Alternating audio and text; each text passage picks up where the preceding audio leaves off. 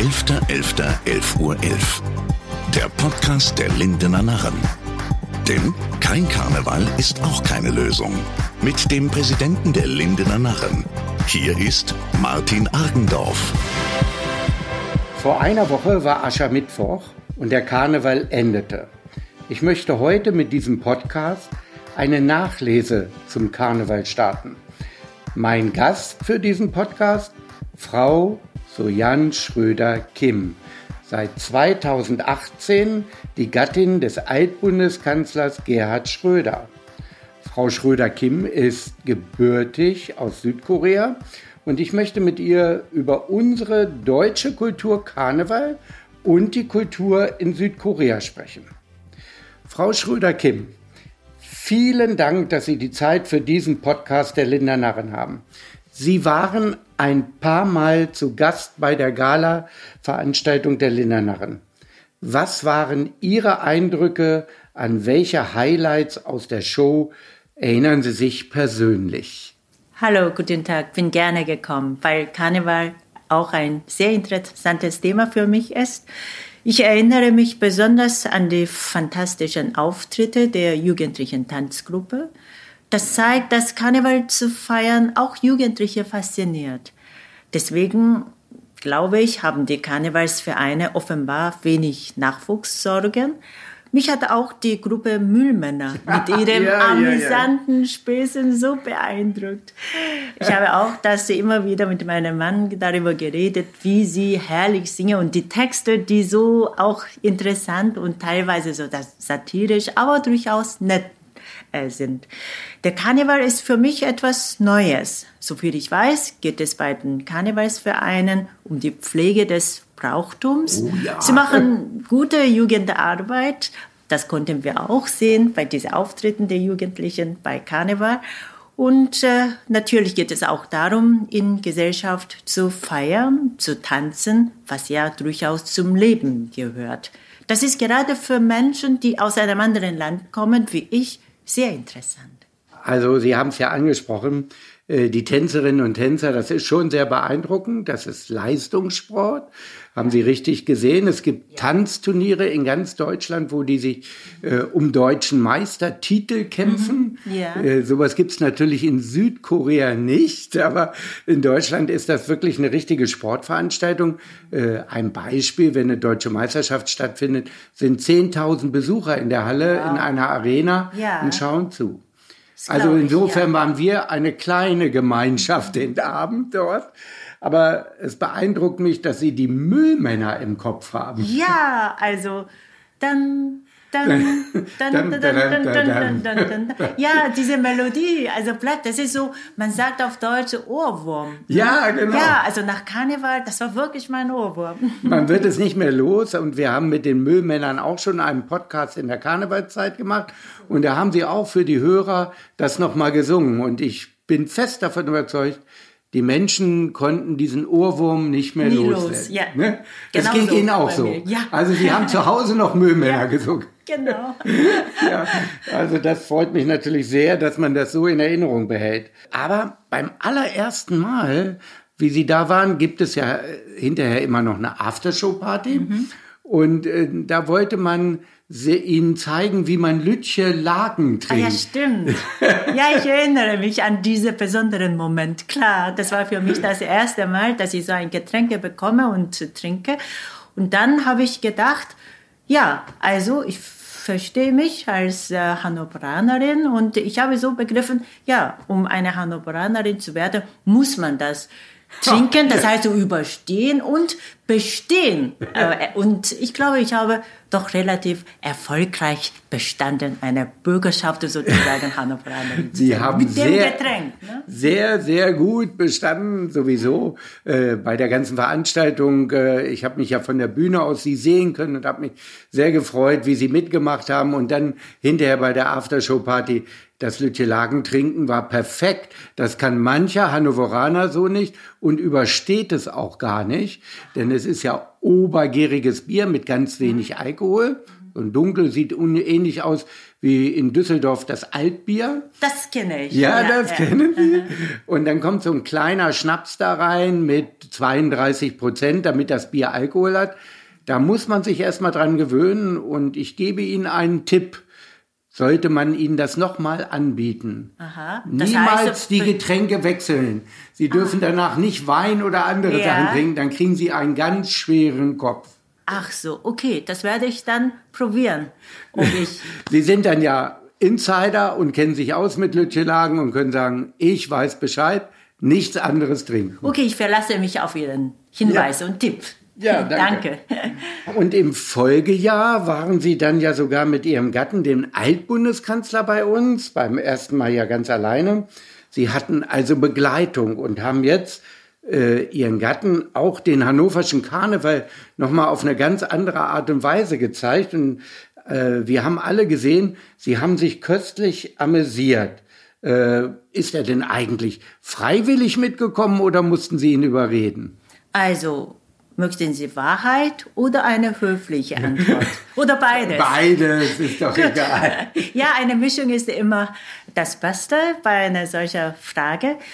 Also, für meinen Mann, um ehrlich zu sein, ich bin ja ein Mensch, der ganz oft kein Blatt vor den Mund nimmt, sozusagen. Und da für meinen Mann, der in Hannover, also politisch so lange gearbeitet hat, der kennt einfach alle Ecken und Enden, was, was Hannover betrifft. So. Ja. De deshalb für ihn war Karneval ein wichtiges Ereignis, aber eben nicht was Neues oder, mhm. oder sowas. Aber für mich eben, weil ich aus einer anderen Kultur komme, war Karneval einfach ja was Besonderes und Neues und ich war sehr neugierig, diese deutsche Tradition und insbesondere die niedersächsische äh, äh, Tradition kennenzulernen. Und da habe ich meinem Mann erzählt, oh, sowas interessiert mich aber sehr. Und dann sagte mein Mann, ja, okay, dann komme ich gerne mit. Also so hat es sich ergeben, deshalb nicht gezwungenermaßen oder dass er gar nicht freiwillig, sondern so hat es sich ergeben, weil so lerne ich Niedersachsen, aber auch Hannover und die Tradition ganz in natürlicher Art und Weise kennen und ich glaube, das gefällt meinem Das war wunderbar. Also Sie waren ein wie viele dann Sie ja beobachtet hatten, ein Traumpaar. Sie haben sich toll amüsiert. Sie haben recht. Dankeschön. Ja. ne? Und äh, es war sicherlich für Sie beide äh, ein, ein lustiger und netter Abend. Man konnte es bei beiden sehen und wir haben, äh, ich konnte das ja von der Bühne aus beobachten. Und wie schon gesagt, das Traumpaar waren Sie vorher schon und im Karneval sind Sie es jetzt auch noch. Nutze deine Chance. Trotz Corona erweitern wir unser Führungsteam. Bundesweit. Bewirb dich jetzt bei der ZAG für unsere Niederlassungen. Wir stellen 250 neue Kolleginnen und Kollegen ein. Personaldisponenten, Geschäftsstellenleiter, Regionalleiter. Werde Teil der ZAG-Familie. Jetzt bewerben unter zag.de. Ist es etwas befremdlich, die närrische Zeit zu erleben, wenn sich Menschen in Deutschland ein paar Tage im Jahr verkleiden oder feiern? Ach, warum sollte es befremdlich sein? Ich freue mich, dass die Menschen nach harter Arbeit, die wir alle ja haben, gerne miteinander feiern. Dass sie sich dabei verkleiden, ist wohl ein Teil des karnevalistischen Brauchtums. Und gerade die Deutschen eher für Ernsthaftigkeit, Präzision und Fleiß bekannt sind, war es für mich umso interessanter, die lockere andere Seite der Deutschen kennenzulernen. Ich habe daher die Zeit bei den Lindner Narren richtig genossen. Ja, Sie haben ja angesprochen, die Deutschen sind dafür bekannt, dass sie präzise und genau sind. Also wenn ich jetzt einen Blick in ihre Heimat mache, die Südkoreaner sind da auch für bekannt, dass sie sehr, sehr genau sind, dass sie sehr präzise sind, dass sie sehr gut mit Mitmenschen umgehen. Da können wir noch viel lernen, kommen wir später drauf. Äh, gibt es aber vergleichbare Feste für Sie in Korea, ähnlich wie bei uns? Hm, nicht exakt die gleiche Art, aber vergleichbare Traditionen haben wir auch. Ein Beispiel davon ist Talzum. Das ist ein traditioneller koreanischer Maskentanz. Da geht es nicht nur um Tanzen, sondern in seiner Darbietung spielen verschiedene Elemente eine Rolle, wie äh, zum Beispiel Tanzen, Gesang, musikalische Begleitung, aber auch Geschichten. Und bei den Geschichten handelt es sich durchaus um Komödien und Satire. Die Herrschenden werden mhm. gewöhnlich karikiert und kritisiert. Und es ist also eine Art Theaterdarbietung mit Masken, Tanzen und Geschichten. In jeder Region in Korea gibt es eine eigene Art Talzum und inzwischen gibt es auch internationale Talzum-Festivals in Korea. Wenn Sie ah. mal Korea besuchen, können Sie auch diese internationale Talzum-Festivals vielleicht auch mitmachen. Ist das zeitlich gebunden? Kann man das immer in Korea erleben oder gibt es wie bei uns in der Karnevalzeit, das ist ja zwischen dem 11.11. .11. und Aschermittwoch äh, nur die Zeit oder wie ist das in Korea? Ja, in Korea, weil Korea war früher ein Agrarland und dann ist der Erntedankfestivals immer was Besonderes mhm. und deshalb solche Maskentanzen sind in der Regel im Herbst, eben wo dann das Wetter auch sehr schön ist, aber eben man glücklich ist mit einer Ernte. Aber die, für Touristen gibt es inzwischen viele Veranstaltungen, die rund um das Jahr stattfinden und daher lassen Sie mich ruhig im Voraus wissen, wann Sie Korea besuchen wollen, dann sage ich Ihnen, wo welche Festivals und vor allem Teil zum Festivals stattfinden. Ich persönlich werde mich überraschen lassen, denn ich werde Korea besuchen, wenn Corona vorbei ist. Ich will im nächsten Jahr, März, April mal in Korea vorbeischauen. Ja. Und dann werde ich berichten, was ich da alles gesehen habe. Ich bin total gespannt auf eine ganz besondere Kultur. Mhm. Aber Karneval, bei allem Spaß, der hat ja auch eine ganz langjährige Tradition das in Deutschland. Das haben Sie ja selber gesagt. Und man hält der Politik und allen anderen, auch dem Bürger, den Spiegel vor. Wo hört bei Ihnen mal der Spaß auf, wo man sagt, jetzt ist genug? Ach, ich verstehe Karneval als eine närrische Zeit, so dass man ja. sich durchaus über alles lustig machen darf. Natürlich auch über andere Menschen, zum Beispiel über die Politikerinnen und Politiker, aber bei mir hört der Spaß auf, wenn man unanständige Witze äh, zum Beispiel über Frauen macht oder äh, Minderheiten diskriminiert oder so. Und sowas gefällt mir gar nicht. Das sollte im Karneval auch nicht sein. Äh, dann hat der Karneval eine ganz schlechte Qualität.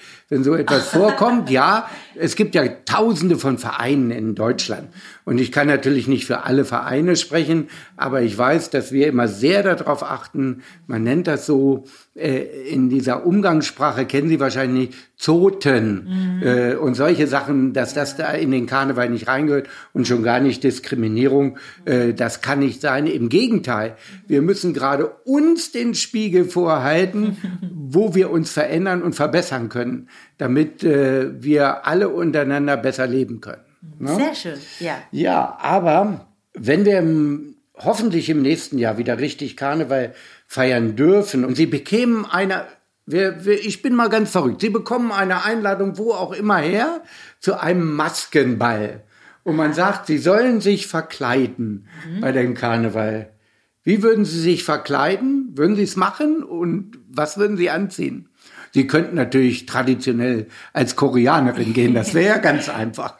Wenn es mir erlaubt ist, gern in unserer traditionellen Tracht Hanbok, was natürlich keine Verkleidung ist. Aber ich denke, etwas Fremdes ist ja auch ein Stück Bereicherung. Vielleicht auch für den Karneval. Also Hanbok, wer weiß. Vielleicht eine kleine Überraschung beim nächsten Mal. ja, okay. Ja, wir machen ja keine verkleidete Veranstaltung. Aber es kann ja sein, irgendjemand lädt sie mal ein und sie sagen, interessiert mich auch. Also es gibt ja äh, ganz tolle Bälle auch in Venedig. Äh, da wird ja auch Karneval gefeiert. Im Moment durch Corona natürlich nicht. Äh, in Korea gibt es ja sehr viele traditionelle Gewänder und Kleidungsstücke.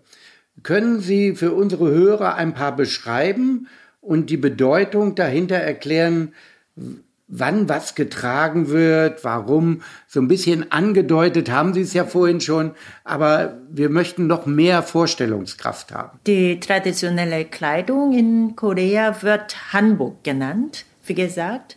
Die Tracht ist in vielen variablen Farben und äh, Designs zu bekommen und zeichnet sich durch ihre schlichten und gerade dadurch eleganten Schnitte aus. Grundsätzlich besteht der Hanbok bei Frauen aus einem Rock, der Chima auf Koreanisch mhm. heißt, und einem Unterrock, weil, äh, auf Koreanisch heißt das Sukchima, und einem dazugehörigen Oberteil, das nennen wir Chogori. Und bei Männern, also eine Hose im koreanischen Baji genannt und ebenfalls ein Chogori als Oberteil.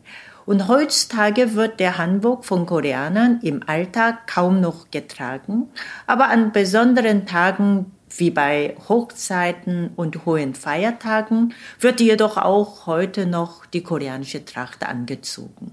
Im Übrigen fangen heute die Neujahrsfeiertage nach dem Mondkalender Aha. in meinem Heimatland an. Und morgen ist äh, Solal, so nennen wir diesen Mond Neujahr. Und viele tragen Hanbok. Äh, wenn ich in Korea wäre, würde ich das auch gleich tun. ja, aber ich glaube, wenn ich jetzt äh, meine Erinnerung sehe, äh, ich habe ja auch schon viele Szenen und Bilder in den sozialen Medien gesehen von Ihnen. Kann es sein, dass ich Sie in diesem Gewand oder in dieser Kleidung schon mal da auf einem Foto gesehen habe? Ja, sicherlich. Also einmal. Also die richtige Erinnerung, ja? ja, Sie haben sehr gutes Gedächtnis. Und äh, ich war mal in Hamburg bei Bayreuther Festivals mit meinem Mann mhm. gewesen. Und ich bin ja auch klassische Musikfan und deshalb, also ich liebe auch Wagner-Musik, also generell die deutsche mhm. Musik. Und da bin ich im traditionellen Hanbok gewesen. Und auch äh, da ist ein Foto mit meiner Hochzeitskleid. Das nennen wir noch einmal mit einem anderen äh, Begriff, Wansam. Und mhm. Wansam ist äh, Feierlichkeitsgarderobe sozusagen. Ja, das haben Sie. Gesagt. Und hatten Sie für Ihren Mann auch schon mal so eine Kleidung? Durfte er sowas auch schon mal tragen? Sie haben ja gerade gesagt, auch Männer in Korea mhm. haben ja eine spezielle Kleidung, vielleicht mhm. mal so im Privat, dass sie sich mal zusammen richtig koreanisch angezogen haben? Ja, also diese Hanbok, das ist ja ähm, eine traditionelle Tracht, die ist gewöhnlich nicht gerade sehr angenehm, aber inzwischen gibt es in Korea bei dieser mit Hamburg eine moderne Version, was dann mit einem sehr guten Stoff, also angenehmen Stoff und so, dass man freizeitlich und auch zu Hause gern anziehen kann. Ich habe heimlich einen Hanbok, was man zu Hause ganz, also ja. Baumwolle und ganz elastisch und angenehm besorgt und ich wusste nicht, dass sie mich eben das fragen. Und das war meine Überraschung für meinen Mann und er kennt noch nicht, dass ich das schon besorgt Dann wollen wir habe. nicht sagen. Genau. Und nun kommen wir ja doch irgendwie immer wieder auf Corona und äh, Sie haben, da kann ich mich auch gut dran erinnern, weil es auch durch die sozialen Medien in der Anfangsphase der ersten Welle Masken genäht und hier in Hannover zur Verfügung gestellt. Viel fällt mir jetzt gerade spontan ein. Wie sind Sie da drauf gekommen? So schöne Masken. Ich, ich habe auch eine von Ihnen bekommen. Sie hängt bei mir jetzt. Jetzt dürfen wir ja keine Stoffmasken mehr tragen. Aber ich habe sie geliebt einfach, weil sie wunderbar war und auch so praktisch in, in, im Handling äh, zum Aufsetzen. Wie kamen Sie auf die Idee? Stoffmaske da können Sie eine Filter reintun. Und mhm. übrigens habe ich von Anfang an bewusst meine Maske äh, so wie eine Tüte, so dass man eine Filter da rein äh, tun kann, gemacht. Und ganz am Anfang gab es ja überhaupt äh, gar keine Masken. Ja. Das war der Anfang, weil ich, warum ich äh, eben mit dieser Maske nähen angefangen habe. Und viele haben sich dann bei mir gemeldet, ob es ich dann für Sie, die zu Hause nicht über eine Nähmaschine verfügen, beziehungsweise nicht in der Lage sind, überhaupt solche Nähmaschine zu bedienen, äh, machen und schenken könnte. Und da habe ich angefangen, ja, wenn das dann den Menschen so etwas helfen, dann warum nicht? Wie gesagt, ich habe eine Nähmaschine dann extra angeschafft und so ganz äh, ohne alles, ohne Lehrbuch und äh, oder irgendeine Betriebsanleitung einfach angefangen mit der Nähmaschine. Und das hat mir so viel Spaß und auch Freude bereitet. Und ich nähe auch heute noch gelegentlich Masken, weil die Menschen sich gelegentlich noch immer bei mir melden. Nicht, weil sie diese Schutzmasken nicht mehr haben oder nicht erhältlich sind, sondern sie möchten zu besonderen Anlass gerne meine Maske tragen, Zum Beispiel, ich habe mich sehr gefreut darüber, dass ein Paar, das bald heiratet, äh, mich um die Masken als Hochzeitsgeschenk gebeten haben. Natürlich habe ich sehr gerne für das äh, Ehepaar, also werdende mhm. Ehepaar gemacht. Und es gab auch ein äh, Ehepaar, das äh, silberne Hochzeit feiert ja. und wollte die Frau gerne mit meiner Maske diese silberne Hochzeit feiern, weil gerade bei Corona man keine Gäste so einladen konnte, wollte man was Besonderes als Andenken behalten und da äh, soll die Frau sich an mich erinnert haben und so habe ich natürlich gerne geschickt. Und neulich gab es auch ein, äh, eine Frau, die äh, hat sich bei mir gemeldet, ich habe so lange gearbeitet, aber bislang waren meine Arbeitsverhältnisse prekäre, also keine reguläre Arbeitsverhältnisse. Aber trotz Corona habe ich heute meinen Arbeitsvertrag und das möchte ich feiern und wäre es ein Anlass, dass Sie vielleicht für mich eine Maske schenken. Ach, das hat mich so ich war so berührt und ich habe mit großer Freude diese Maske gemacht und geschenkt und sie hat sich so gefreut und zurückgeschrieben und sowas. Ich denke, ich habe zwar was geschenkt, aber viel größere Freude kam jedes Mal zurück. Und das ist auch Motiv, warum ich noch immer die Maske nähe, obwohl die Menschen jetzt mehr oder weniger genügend mit Masken versorgt sind. Also wenn ich Sie so höre oder wie alle Sie so hören, äh, Sie sind ja eine beeindruckende Persönlichkeit, weil Sie, wie gesagt, aus einer anderen Kultur kommen und auch anders denken, viel herzlicher, manchmal ein ganz warmes Herz haben, was uns vielleicht hier in Europa auch mal fehlt. Aber kommen wir doch noch mal dann auch auf Ihre Heimat zurück. Äh, in der Pandemiebekämpfung war ja weltweit Südkorea führend. Und äh, ja, was hat denn Südkorea da richtig gemacht? Also erst einmal kann man diese Regierungsstrategie von sogenannten 3T nennen, also Test, Trace und Treatment. Das heißt testen, nachverfolgen und behandeln. Aber ich glaube, noch viel mehr dazu äh, zu einem erfolgreichen Handhaben mit Corona hat Maskentragen massiv beigetragen.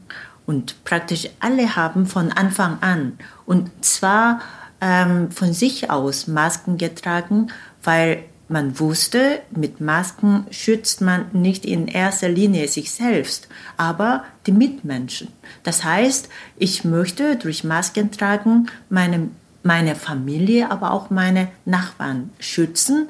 Aber das ist wiederum, wenn jeder eine Maske trägt, dann schützt jeder jeden. Dadurch entsteht ein gegenseitiger Schutz. Das wussten wir von Anfang an. Und das war wirklich entscheidend, ganz am Anfang diese Verbreitung des Virus dann zu einzudämmen.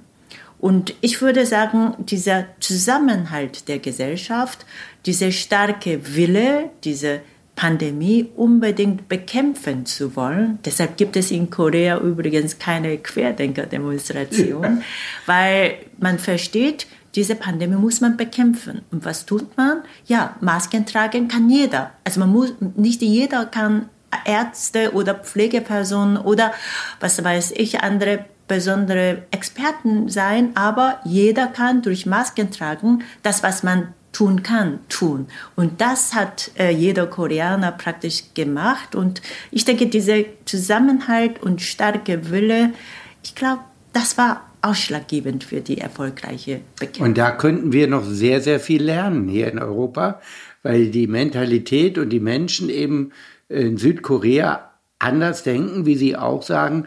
Natürlich kann man anderer Meinung sein, wie bei uns gibt es eine Querdenkerbewegung, dann ist das eben so. Aber trotz alledem möchte ich ja meinen Mitmenschen keinen Schaden anrichten. Und aus Respekt vor dem trägt man dann eine Maske, egal welche Meinung man hat. Aber man hat ja Respekt vor den Menschen. Und das finde ich beeindruckend, gerade auch in Südkorea.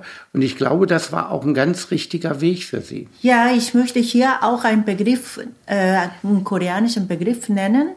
Der heißt Peria Birya lässt sich nicht in einem koreanischen Begriff übersetzen. Das ist so ein Sammelbegriff, mhm. dass man miteinander respektvoll und rücksichtsvoll und fürsorglich miteinander umgeht. Natürlich heißt das nicht, dass die Deutschen deshalb nicht das ist, aber dieser Begriff Birya, also denke ich, dass man das im Leben einfach ganz unbewusst praktiziert. Das heißt, auch Masken tragen mich selber nicht schützt, tun viele Koreanerinnen und Koreaner doch, weil man weiß, dass damit trage ich zum Gesundheitsschutz der äh, Gesellschaft, zu der ich gehöre. Und erst dann, wenn ich solchen Beitrag leisten kann, dann trägt vielleicht jeder auch solchen und dann damit insgesamt kommen wir zu einem guten, Ergeb äh, erfolgreichen Ergebnis. Das wissen wir und deshalb tun wir. Und mir fällt auf, dass dann in Deutschland gerade mit Masken auch schwierig war, weil das nicht weil man nicht gewohnt war. Masken genau. tragen war völlig fremd. Deshalb habe ich auch volles Verständnis dafür, dass man ganz am Anfang eben nicht äh, gerade so leicht war, eine Maske zu tragen. Aber ich glaube, inzwischen wissen wir, dass es Wissenschaft, auch wissenschaftlich quasi bewiesen sind, dass das dann hilft. Dann tun die vernünftigen Deutschen alle mit und daher im Moment die Statistiken sind, äh, entwickeln sich positiv in Deutschland vor allem und bin froh da, äh, darauf, dass Deutschland und Korea, also beide Länder, auch im jeweiligen Kontinent, vielleicht auch weltweit, doch durchaus erfolgreich diese Pandemie handhaben. Ja, das stimmt. Und äh, dieses Maskentragen war natürlich, ich nehme mich da nicht aus, äh, was ganz Außergewöhnliches. Aber ich glaube, viele Hörer werden auch bestätigen, wir haben dadurch auch andere Krankheiten gar nicht bekommen. Früher gab es äh, Grippe oder auch nur eine Erkältung oder irgendetwas anderes, wo wir uns anstecken konnten. Und jetzt haben wir gemerkt, durch diese Masken haben wir diese Krankheiten gar nicht mehr bekommen. Also sie helfen uns. Und ich glaube, wir haben aus der Pandemie auch für andere Sachen gleich mitgelernt und äh, ich bin da ganz hoffnungsvoll. Nun wollen wir aber Corona verlassen, sondern wir kommen einfach mal hier Hannover? in diese Stadt Hannover. Seit über drei Jahren sind Sie in Hannover. Was ist das Besondere an Hannover? Ich wohne in Hannover seit einigen Jahren. Es ist äh, die Stadt, in der mein Mann begonnen hat, politisch zu arbeiten. Auch das verbindet mich mit Hannover sehr. Darüber hinaus fühle ich mich wohl in dieser Stadt. Sie ist im Vergleich zu meiner Heimatstadt Seoul, die etwa 10 Millionen Einwohner oh, hat, eher überschaubar. Ja. Aber sie bietet alles an Lebensqualität und Kultur, was man neben einem anspruchsvollen Beruf, den mein Mann und ich und wir alle haben, nutzen kann. Außerdem kann man von Hannover aus mit wenig Zeitaufwand Städte wie Berlin, Hamburg, aber auch Düsseldorf, wo meine zentrale NRW Global Business ist, erreichen. Darüber hinaus gefällt mir die reizvolle ländliche Umgebung äh, Hannover, zum Beispiel die Wedemark. Ich war in Isernhagen. Alte Fachwerkhäuser beeindrucken mich sehr. Aber eben auch Redmar, wo ich mit meinem Mann Golf spiele. Aha, das ist auch schon ein schöner Platz. Ja, das stimmt. Aber in dieser Stadt können Sie sich vielleicht so sagen, Sie wohnen ja hier auch fast im Grünen. Der schönste Platz in der Stadt ist immer schwer zu sagen. Aber vielleicht sagen Sie, ach, das ist mein Lieblingsplatz. Hannover kennt man in meinem Heimatstadt zunächst als Messestadt wegen großer, interessanter Industriemessen. Aber die Stadt Hannover bietet auch eine interessante kulturelle Szene. Zum Beispiel Sprengelmuseum oder auch das Landesmuseum. Das sind meine Lieblingsorte, weil nach einem Besuch solcher Museen gehe ich sehr gern häufig mit meinem Mann zusammen am Maschsee spazieren. Das ist auch ganz schön. Und äh, ja, das Maschsee, Maschsee Festival, das finde ich auch eine nette Möglichkeit, zusammen mit Hannoveranerinnen und Hannoveranern zu feiern. Sie feiern bekanntlich gern, auch bei Lindner Narren kann man das feststellen. Ich weiß natürlich, dass das Schützenfest das Ereignis in Hannover ist. Da darf man nicht fehlen. Auch wieder Lütjelag. Ah, okay. Ja, na klar. Äh, ich war mit meinem Mann auch schon im Schützenzelt und wir haben dort aber Bier getrunken. Ich nur ein halbes, mein Mann natürlich mehr als ein halbes. Genau. Er kennt sich in Biersorten, glaube ich, auch noch ein bisschen besser aus. Ja. Äh, dann haben Sie aber da einen Vorsprung vielleicht beim Weintrinken, oder? Da kennen Sie sich dann wieder gut aus. Oder was ist Ihr Lieblingsgetränk? Wenn Sie das jetzt vergleichen, Bier, Wein, welche Ja. Lagen lassen wir weg? Also ich trinke beides gern. Äh, Ich muss sagen, im Sommer trinke ich gern Bier. So ein kaltes Bier ist wirklich was Schönes im heißen Sommer. Aber so Richtung spät Herbst und Winter trinke ich sehr gern Wein und Rotwein, was natürlich jemand auch sehr gern trinkt. Und ich würde sagen, ganz am Anfang, als ich meinen Mann kennengelernt habe, ich habe so gut wie kaum Alkohol, generell nicht so viel getrunken. Aber inzwischen würde ich mich auch so bezeichnen, ich bin Weinliebhaberin geworden und vor allem deutschen äh, Weißwein, Riesling liebe ich. Und aber auch Rotwein. Ich habe auch kennengelernt, dass es auch in Deutschland durchaus guten Rotwein gibt, den wir auch gelegentlich zusammen trinken. Wir merken das ja alle. Sie sprechen perfekt Deutsch. Ach, das ist ja unglaublich. Ja, das ist unglaublich. Ich bemühe mich, Also, ich kann noch nicht mal Englisch so perfekt, wie Sie Deutsch sprechen können. Also, das ist schon sehr beeindruckend. Aber vor der Corona-Zeit gab es ja auch eine Zeit und Sie waren die ersten Wochen, Monate dann hier in Hannover, mussten Hannover kennenlernen. Waren Sie da auch schon mal so richtig shoppen in der Stadt? Also irgendwo in einer Boutique oder Einkauf. Haben Sie da einen Tipp für unsere Hörer? Wo geht man da hin? Luisenstraße oder wo? Ja, mein Lieblingsort, wo ich gerne so einkaufen gehe, generell, das ist Markthalle. Ja. Also das ist ein Ort, wo ich mit meinem Mann wirklich regelmäßig besuche, auch während der Pandemiezeit. Wir müssen ja uns jedenfalls ernähren und zwar gesund ernähren.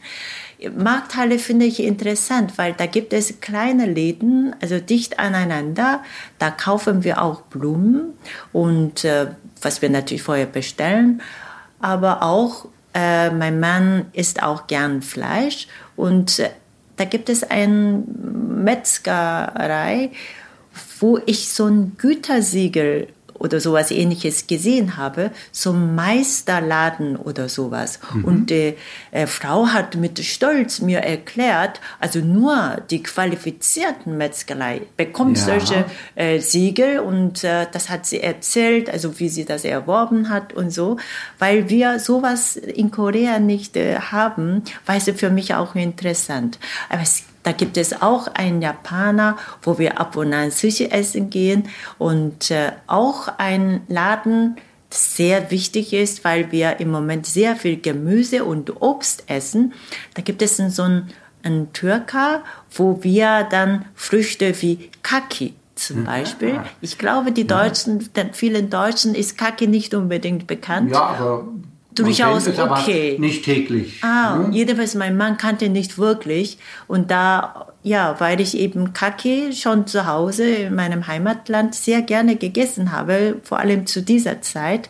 Und dort bei diesem türkischen Laden habe ich sehr schöne Kaki gefunden und seitdem essen wir regelmäßig diese Kaki. Daher diese Markthalle, da gibt es Restaurant, Kantine und äh, Bäckerei und Blumenladen und Metzger. Da gibt es einfach praktisch alles. Deshalb, also mein Mann und ich, wir besuchen regelmäßig und auch sehr gerne diese Markthalle. Und da wird dann eingekauft und zu Hause gekocht. Und da muss ich jetzt fragen, wer kocht zu Hause, Sie oder Ihr Mann?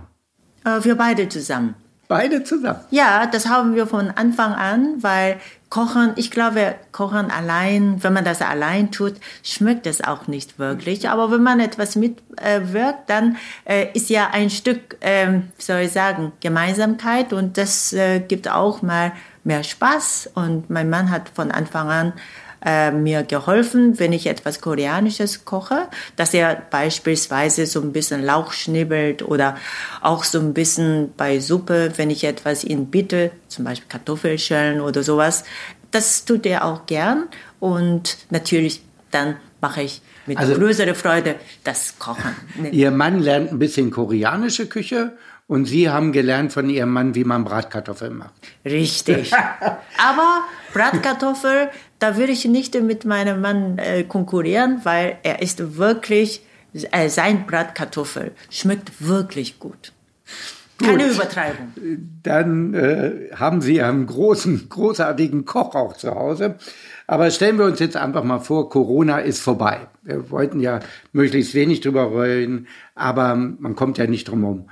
Auf was freuen Sie sich dann am meisten, wenn diese Pandemie endlich zu Ende ist? Ja, wir haben lange keine Reise mehr gehabt während dieser Pandemiezeit und vor allem zum Beispiel Geburtstag meines Mannes haben wir auch in Hannover gefeiert und auch andere persönliche Anlässe, wo wir vielleicht hätte reisen können, meistens in Hannover geblieben. Deshalb würden wir sehr, sehr gerne eine Reise machen. Aber vielleicht äh, die Stadt Hannover ist auch, bietet auch, wie gesagt, viele äh, schöne kulturellen Szene und ich würde sagen, dazu gehört auch die Marienburg. Ja. Also ich, ich habe bis jetzt äh, Marienburg noch nicht besucht und daher, aber die gehört ja durchaus zu den Sehenswürdigkeiten in der Region Hannover. Und äh, ja, die Marienburg äh, gehört auch zu meinen nächsten Reisezielen sozusagen, sobald die Corona-Bedingungen es erlauben. Ich finde, die Marienburg ist im Vergleich zu anderen deutschen Schlössern für Touristen viel zu wenig bekannt. Und vor allem für Menschen aus asiatischen Ländern noch weniger, glaube ich. Also jedenfalls, ich möchte auch gerne mehr Hannover kennenlernen. Natürlich freue ich mich auch auf weitere Reise, auch außerhalb Niedersachsen, klar. Ja, das ist ja auch schön, da freuen wir uns alle drauf. Und äh, zum Schluss noch die letzte Frage natürlich. Sehen wir uns denn zum Karneval der Linda Narren im Jahre 2022 dann wieder? Bestimmt. Na, das ist doch eine Aussage. Da freuen wir uns alle drauf. Corona muss weg, die Pandemie vorbei und dann feiern wir wieder gemeinsam Karneval in Hannover. Vielen Dank für Ihre Zeit. Danke für das tolle Gespräch und ich hoffe, wir sehen uns bald wieder. Bleiben Sie gesund. Schön. Ja, das hat mich auch gefreut. Bleiben Sie auch gesund. 11.11.11 .11 Uhr 11. Ein Podcast der Lindener Narren. Produziert von ABC Communication.